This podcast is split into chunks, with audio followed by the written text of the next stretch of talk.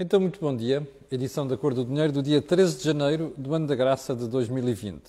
Antes de começarmos a emissão de hoje, que também, como sempre, e nas últimas semanas tem sido uma, têm sido emissões muitíssimo longas, tal a profusão de assuntos que temos de analisar aqui diariamente, uh, quero recordar-lhe que uh, este canal tem uma parceria com a Prozis, o que significa que você, se quiser fazer compras no site, tem uma grande vantagem, que é no momento de saída, colocar no cupão promocional o nome Camilo, um AMEM, e beneficiar das ofertas. Depois há aquelas ofertas especiais, esta semana não escapa a isso, mas eu depois ponho aqui a informação no final. Bom, feito o disclosure de informação uh, de marketing barra comercial, uh, porque aqui é tudo transparente, uh, vamos então à edição de hoje. E a edição de hoje começa com, naturalmente, o período de ordem do dia, para falar das. Não, antes eu ia falar já das escutas aos jornalistas, um, mas gostava de voltar ao assunto dos Estados Unidos, ao Sr. Trump. Eu não sei se reparou, mas o rapaz andou muito calado nos últimos dias. Deve ter apanhado um susto, apesar daquela arrogância toda que o caracteriza e da estupidez também, deve ter apanhado um susto porque percebeu que vai levar com o impeachment em cima. Uh, e por outro lado, que os seus próprios advogados estão alarmados com a situação. Mas esse senhor não aprende, definitivamente não aprende. E este faz parte daquele grupo de pessoas que um dia só vão aprender a ferro e fogo. Não vejo outra, outra, outra forma. E porquê? Porque ontem apareceu em público uh, para dizer que, dar, deixar ficar assim uma ameaça no ar, que, bom, isto aqui é muito perigoso e tal. São coisas dessas que dão depois aso aos apoiantes. E aquela gentalha, não é? Não tem outro nome, que fez aquilo na semana passada, que foi invadir a Casa da Democracia nos Estados Unidos. Portanto, este senhor vai acabar mal. Não vou ter pena nenhuma dele e suspeito que, pelo caminho que está a levar, dificilmente volta à política americana. Bom, segundo ponto, as escutas a jornalistas. Ontem ficámos a saber que o Ministério Público deu autorização uh, às forças policiais para escutarem dois jornalistas. Altura, na altura, as jornalistas na revista Sábado, um, por causa de divulgação de informações sobre processos. Parece que uh, o, o magistrado do Ministério Público, o juiz terá tido dúvidas sobre, aliás, o magistrado, o Ministério Público e o juiz, o procurador e o juiz. Pois é sempre o juiz que autoriza uh, escutas, a seja quem for. Mas dizia eu, parece que o juiz terá sido sensível aos argumentos do procurador do Ministério Público de que os jornalistas estavam a falar com pessoas ligadas ao processo e havia fugas de informações. Sinceramente, eu acho que haveria forma diferente de fazer isto. Acho que o Ministério Público comprou um problema. Primeiro ponto, vamos ver se a gente se entende. Os jornalistas não estão acima de qualquer outro cidadão. Portanto, quando um juiz mandar escutar alguém, se um juiz, o Presidente Supremo, pode mandar escutar um Primeiro-Ministro, não é? Um juiz pode mandar escutar qualquer pessoa. Porque o juiz é isso mesmo, não é? tem esse poder, por isso é que foi investido esse poder pela sociedade, pelo Estado. Pelo Estado quer dizer por todos nós. Agora, ou seja, fica claro isto: os jornalistas não estão acima de outros cidadãos. Agora, é preciso cuidado com certas profissões, porque são profissões de escrutínio. O jornalismo é uma delas. Quando um juiz manda escutar os jornalistas, é bom que haja dados muito factuais e muito concretos e claros de que o jornalista pode estar metido em algo de ilegal. Ou melhor, não é de ilegal, é de violação da lei. Porque senão fica a sensação de que há vingança ou outros intuitos por trás disto eu não acho que tinha sido muito brilhante a ideia de pôr as escutas a dois jornalistas. Assim como não acho, como ouvi hoje de manhã o jornalista Henrique Trindade, que eu não conheço pessoalmente, confesso, de quem tenho excelente opinião, está agora na TVI, dizer que vai processar o Estado. Quer dizer, processar o Estado pode processar. Tenho muitíssimas dúvidas que alguém vá processar um juiz ou, uma, ou, magistrado que pediu uh, uh, escutas a jornalistas sabendo que aquilo foi validado por um juiz. Portanto, não vale a pena exagerarmos. E repito, eu não conheço o jornalista, nem tenho, e tenho até a excelente opinião dele, por aquilo que vejo fazer o trabalho na TV. Portanto, nós não estamos acima, não estamos acima dos outros. Agora, é um aviso também para a classe judicial e para a classe do Ministério Público, que é, convém que situações destas sejam uma absoluta exceção. Ponto seguinte. O Governo criou um grupo de trabalho de prevenção e combate ao racismo. Eu não consigo perceber porque é que este país adora tanto grupos de trabalho que fazem estudos daqui, prevenções da colar, observações daqui. Já viu quantos observatórios aqui há? Bom, mas o que é que a mim me faz quase vomitar para o lado? Desculpe uma expressão. é saber que nesse grupo de trabalho está gente muito pouco recomendável. Uma dessas pessoas pouco recomendável chama-se Mamadou Ba, que é um dirigente do SOCS Racismo, muito próximo do Bloco de Esquerda, aliás, que é um indivíduo que não tem utilidade nenhuma, sinceramente. Não vejo qualquer utilidade no Mamadou Ba. Sabe porquê? Porque o indivíduo que diz que a bosta da bófia, percebe? Um tipo que diz a bosta da bófia de um país que o acolheu, não pode ser um, um tipo sensato. Bom, um indivíduo que diz, que cita o Manon, não é? Como aquela história de que precisamos de matar um homem branco a propósito dos movimentos de libertação em Angola e Companhia Limitada, o Olden Roberto MPLA, que eu expliquei aqui, é um indivíduo que não merece credibilidade. E, portanto, nomear um indivíduo destes para estes cargos significa duas coisas. Primeiro, o governo é de um populismo vergonhoso. Já sabíamos disto. Não sabíamos é que descia a este nível. Em segundo lugar, que o governo continua com muito medo de instituições como o Bloco de Esquerda, não é? De quem o Sr. Mamadou é próximo, e que, hum, e que anda sempre com esta ladinha na boca. Portanto, estas coisas, sinceramente, a mim dão-me vontade de vomitar para o lado. Ponto seguinte. O Monte Pio uh, já foi autorizado pelo Governo a despedir até 400 mil, perdão, 400 mil, desculpa, até 400 trabalhadores. A informação que eu tenho é que o, o banco precisava de libertar mais pessoas. Aliás, a banca em Portugal tem gente a mais. Ponha isso na cabeça. Se você é bancário, das duas uma, ou você muda de profissão, ou muda, ou torna-se útil, ou faça aquilo que nós temos hoje em dia, digitalização, fecho de balcões e não sei das quantas, você está a ficar obsoleto. E é mais. O que eu, eu primeiro, já, você já, já, percebeu que eu sou um apoiante do Pedro Leitão, não é? Que é quem está a dirigir o, o Banco Montepio. E, e, e, mais, não é da pessoa em causa, é da administração em si e do que a administração está a tentar fazer. Eu estou curioso para ver duas coisas. Em primeiro lugar, quais são as tentativas de boicote que vão aparecer aqui, neste processo. Inclusive, dentro da própria instituição. Mas eu vou estar atento. Sabe porquê? Porque o Mundo Pio precisa de uma reestruturação a sério, porque senão nós, contribuintes, vamos ter que lá meter dinheiro. Portanto, eu vou estar aqui atento ao que se vai passar nas próximas semanas e meses. Ponto seguinte, um, debate que começou com toda esta marmelada, não tem outro nome, à volta das, dos testes, das vacinações e não sei o quê, nomeadamente do nosso primeiro, do nosso Presidente da República.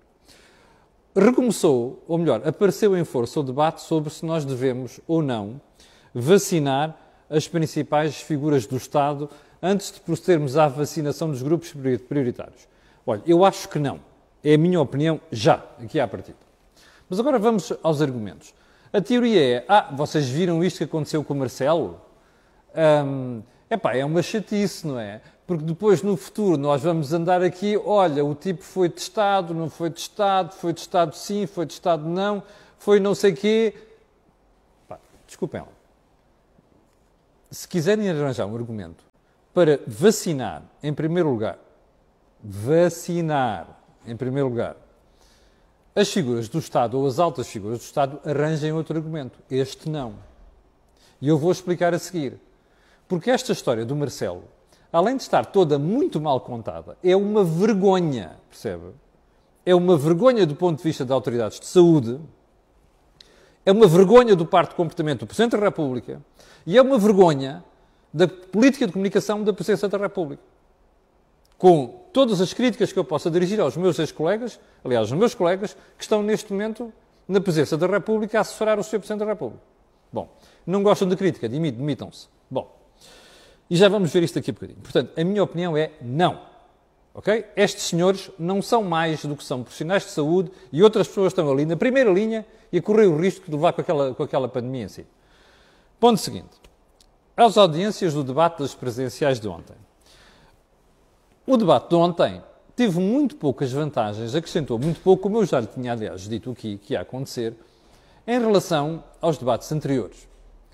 Mas teve uma vantagem. É que, ao colocar aquela gentinha toda junta, percebeu-se claramente ao que é que vinham. Se é que havia alguma dúvida. Mas eu estou curioso para ver as audiências por uma razão muito simples. É que à hora do, do debate, ou quase à hora do debate, estava a dar na TVI o Estrela da Amadora Benfica, para a Taça de Portugal. E eu vou querer ver as audiências, que é para perceber até que ponto é que a malta não se virou para o jogo de futebol em vez de estar a aturar aquelas cinco pessoas em estúdio. Mas eu estou curioso, vou esperar mais um dia ou dois para perceber isso. Último ponto, a compra de vacinas. Como já percebeu também, à medida que isto vai ficando tudo muito feio e vai ficando mais grave, os países começam a mexer-se para tentarem eles próprios ir sacar, entre aspas, de algumas farmacêuticas a compra de vacinas que beneficia o seu país. Bem, isto é o pior que nós podemos ter na União Europeia. Já tivemos uma manifestação deste, deste, deste egoísmo logo no início da pandemia, quando os países começaram a dizer fecharam as fronteiras, não, não, temos que tratar os nossos primeiro. Depois, felizmente, semanas depois, a coisa resolveu-se. Nós tivemos exemplos magníficos, como a Alemanha abrir as portas e deixar passar comboios da Itália para serem tratados, doentes para serem tratados em hospitais alemães. Os alemães foram muito mais cuidadosos na forma como geriram a pandemia do que foram os italianos, e até mesmo os espanhóis, e até mesmo nós. E, portanto, tivemos esse bom exemplo. Ora, ontem a senhora Ursula von der Leyen veio dizer, bem, atenção, os Estados não podem comprar vacinas, tem de ser a Comissão Europeia. Eu acho muito bem. E acho muito bem que a Comissão seja muito um, assertiva neste ponto, porque senão a gente entra num leilão, numa corrida, e já se percebe o que acontece nos leilões e nas corridas. Os têm mais poder e nós não temos mais poder, nós não somos o grupo que temos mais poder, vamos ser comidos neste processo. Bom, então vamos lá à, à agenda de hoje, à parte principal, ainda temos para aí nove minutos de programa. E é assim, a palhaçada à volta dos testes do Sr. Presidente da República. Já tínhamos tido um arremedo disparate quando foi da história do debate de Marcelo com André Ventura. Felizmente isso passou. Mas nós tivemos, desde domingo, eu pensava que eram quatro. Eu escrevi hoje no Jornal de Negócios que eram quatro testes do Presidente da República. Não são quatro, são cinco. E então o Sr. Presidente da República fez cinco testes. Um desses testes, um PCR, deu positivo. Bom, os outros deram todos negativo. Repara uma coisa. Primeiro, já percebeu qual é o problema com os testes? O risco de falsos positivos ou falsos negativos existe e não é despiciando como se viu aqui. Mais, há dois testes, não? Ou, ou até se quiser mais do que dois testes. Os testes rápidos e os outros que exigem até algumas horas de, de manipulação, entre aspas, laboratorial para se chegar a uma conclusão. Estes são mais fiáveis que é que acontece? Está-se a misturar testes rápidos com outros testes. Mais grave do que isto é que, ao mínimo teste negativo, pumba, informação cá para fora, Marcelo está positivo. Mas Marcelo faz a seguir mais um teste, Marcelo está negativo. Ah, mas como não, não chega, faz-se mais um, ah, o Marcelo está negativo. Bom, imagine só o erro que é, primeiro, andar a misturar testes. Não faz sentido. Se aquela é alta figura do Estado, deve-se buscar o teste mais credível e mais fiável. Bom, ainda que isso demore umas horas ou um dia a produzir resultados. Segundo, quando se faz um teste rápido, ou este que a gente já sabe que pode correr mal, pode dar um falso, que é um falso negativo ou um falso positivo, é preciso cuidado na manipulação dessa informação. Eu não percebo porque é que se corre logo a divulgar que o Presidente fez um teste, deu positivo. Ou o Presidente deu um teste, fez um teste, deu negativo. Isto não devia acontecer. É um problema de comunicação. Agora vamos ao resto. Veja só a descredibilização que tudo isto causa. Bom, eu, eu, eu, eu dou de barato. Há explicação para isto tudo. É óbvio que há. Você, aliás, aproveito para dizer que hoje vamos ter uma entrevista com Miguel Guimarães, que é o bastonário da Ordem dos Médicos. Uh, vou conversar com ele e esta matéria, naturalmente, vai entrar em discussão na, na, na entrevista. Vai ser por volta das 11 da manhã. Uh, é óbvio que há explicação médica e química e científica para tudo isto, é óbvio que há. O problema é que o cidadão de rua, quando é confrontado com esta batelada de informação desencontrada, percebe? E falta de explicação sobre o assunto, porque isto hoje em dia há especialistas para tudo, menos para aquilo que deve, deve ser, que é explicar as coisas como deve ser. E há muitos poucos, muito poucos que estão a fazer. O que é que você tem? O cidadão de rua olha e diz assim: Epá, estes gajos são malucos. Então, mas espera aí, se aquele é o Presidente da República e isto aparece-me com cinco testes, cada um dá o seu resultado, qual é a credibilidade dos testes? A primeira pergunta do cidadão de rua é qual é a credibilidade dos testes? Ora, isto é um bom serviço à causa da pandemia? Que eu saiba, não. Mais, você já viu a mensagem de atrapalhada que isto passa? Mais, nós estamos à beira de um confinamento, novo confinamento, vamos tratar isso daqui a bocadinho. Você acha mesmo que é à beira de um. Aliás, hoje já se nota, já se nota, vai ver que hoje já se vai notar que as pessoas estão em casa. Um, você acha mesmo que à beira de um confinamento é a melhor mensagem a passar para um país que nem gente não se consegue entender quanto aos testes de um Presidente da República, quanto mais do Zé Ninguém? Ou da Maria, da Fátima, do Camilo ou do José? É isso?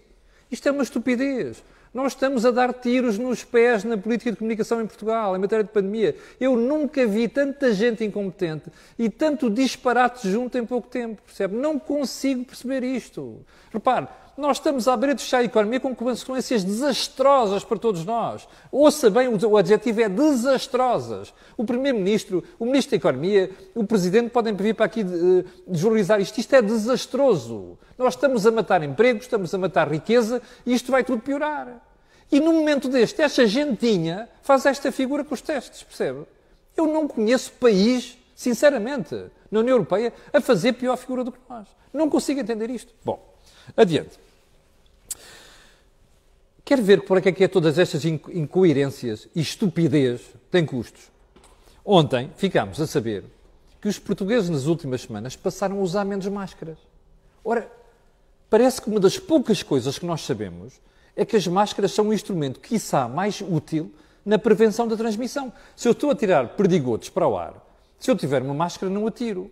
Se do outro lado tiver alguém a falar comigo, a dois metros, ou um metro, ou três metros, com uma máscara, os perdigotos não chegam lá. Admitindo que os contágios são essencialmente por esta via, isto é um instrumento fundamental. Eu acredito piamente que sim. Bem, então os portugueses passaram a usar menos máscaras.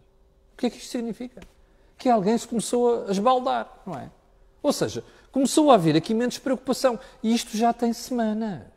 Bom, assim como tem semanas outra história, que todos nós percebemos na altura do Natal. Que não foi propriamente no Natal, percebe?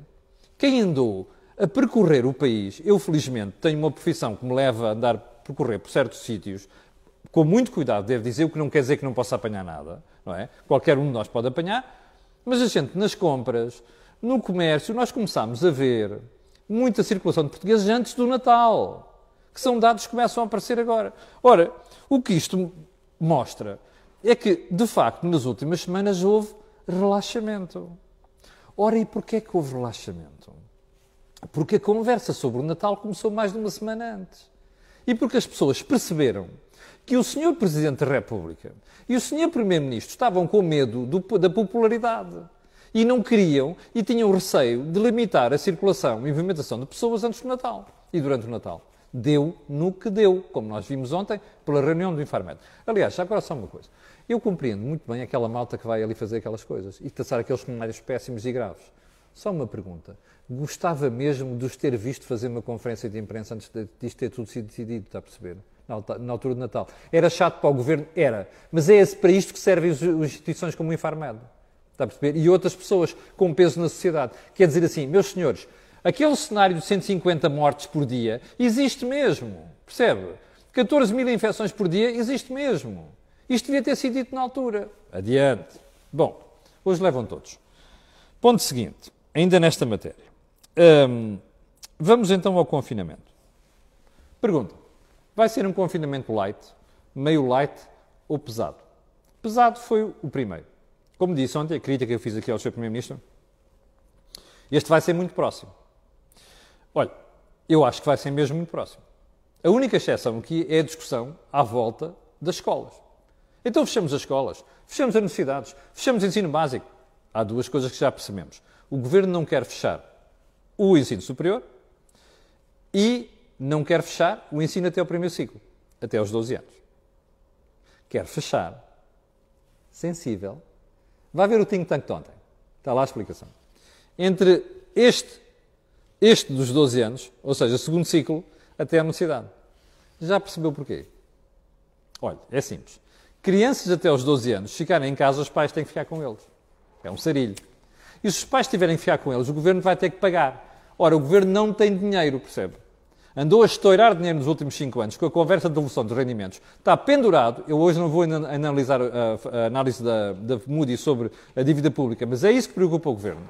Eles estão borrados de medo, não há outro nome, porque sabem que se estourarem dinheiro e a tripa forra, que não têm, vão ter um downgrade da nossa dívida da República, com consequências nos juros, com consequências nos credores e com consequências na banca portuguesa, percebe? Na banca, ouviu bem? É isto que os tem miúfa.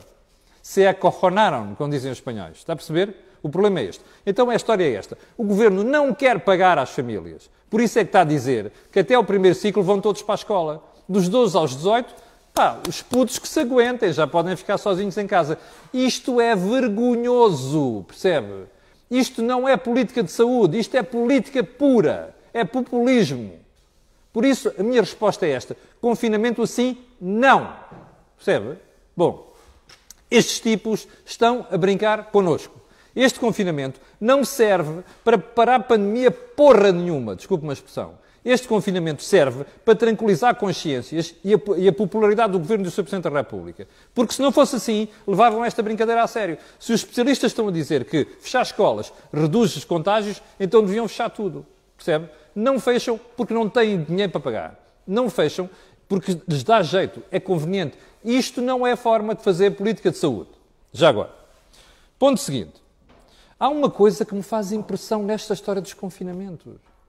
Pá, nós já percebemos que esta brincadeira, é, toda a gente já percebeu, os contágios, como nós já vimos nas últimas semanas, são uma coisa muito difícil de conter. Pá, como é que é possível que continuemos a deixar grupos de risco desprotegidos? A questão é esta. Eu tenho uma pergunta para fazer. Esta é a terceira vaga, estão a dizer, não é? Eu não sei se é a primeira, a segunda, se é... Ontem alguém na, na, na, Agência Europeia, não sei de quantos medicamentos, o CDC, uh, uh, aliás, o, o, equivalente ao CDC europeu, Estados Unidos, aliás, na Europa, dizia que isto ainda não é a terceira vaga, é a primeira vaga. Eu quero lá saber se é a primeira, a segunda, a terceira. Só há uma pergunta que quero fazer. Quantas vagas é que a gente vai fechar a economia? Nós já fechamos há um ano, há pouco, mais, há pouco menos de um ano. Tivemos, reduzimos seriamente agora no, terceiro trimestre, no quarto trimestre. E agora vamos fechar a economia outra vez? Pergunta. Na Páscoa, vamos voltar a fechar a economia? Ah, em maio vamos voltar a fechar a economia? Espera aí, espera aí. Você vai dizer, ah, às vezes que forem precisas. Não. Porque daqui a pouco você não tem economia. Percebe? Porque nem toda a gente pode fazer teletrabalho. Porque há atividades que a gente vai perder, porque há cadeias que vão desaparecer completamente, vão ficar de pernas para o ar. Tudo isto vai dar cabo da economia. Ou seja, Vão-me dizer o quê? Ah, não, entretanto vamos imunizando a população. Mas imunizar por como? Se nós, neste momento, não temos vacinas suficientes. Já percebeu?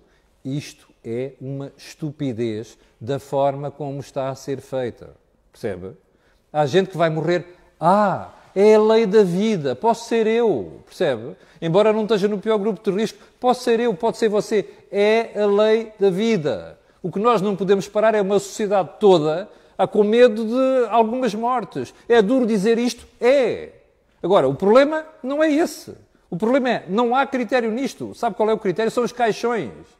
Unicamente os caixões. O Sr. Primeiro-Ministro e o Presidente da República estão borrados de medo porque vêm 90, 91, 100, 110, 120 e ontem 155 mortos. Estão borrados de medo. O único receio que têm é apenas esse. Não estão a fazer política de saúde, estão a fazer política de popularidade.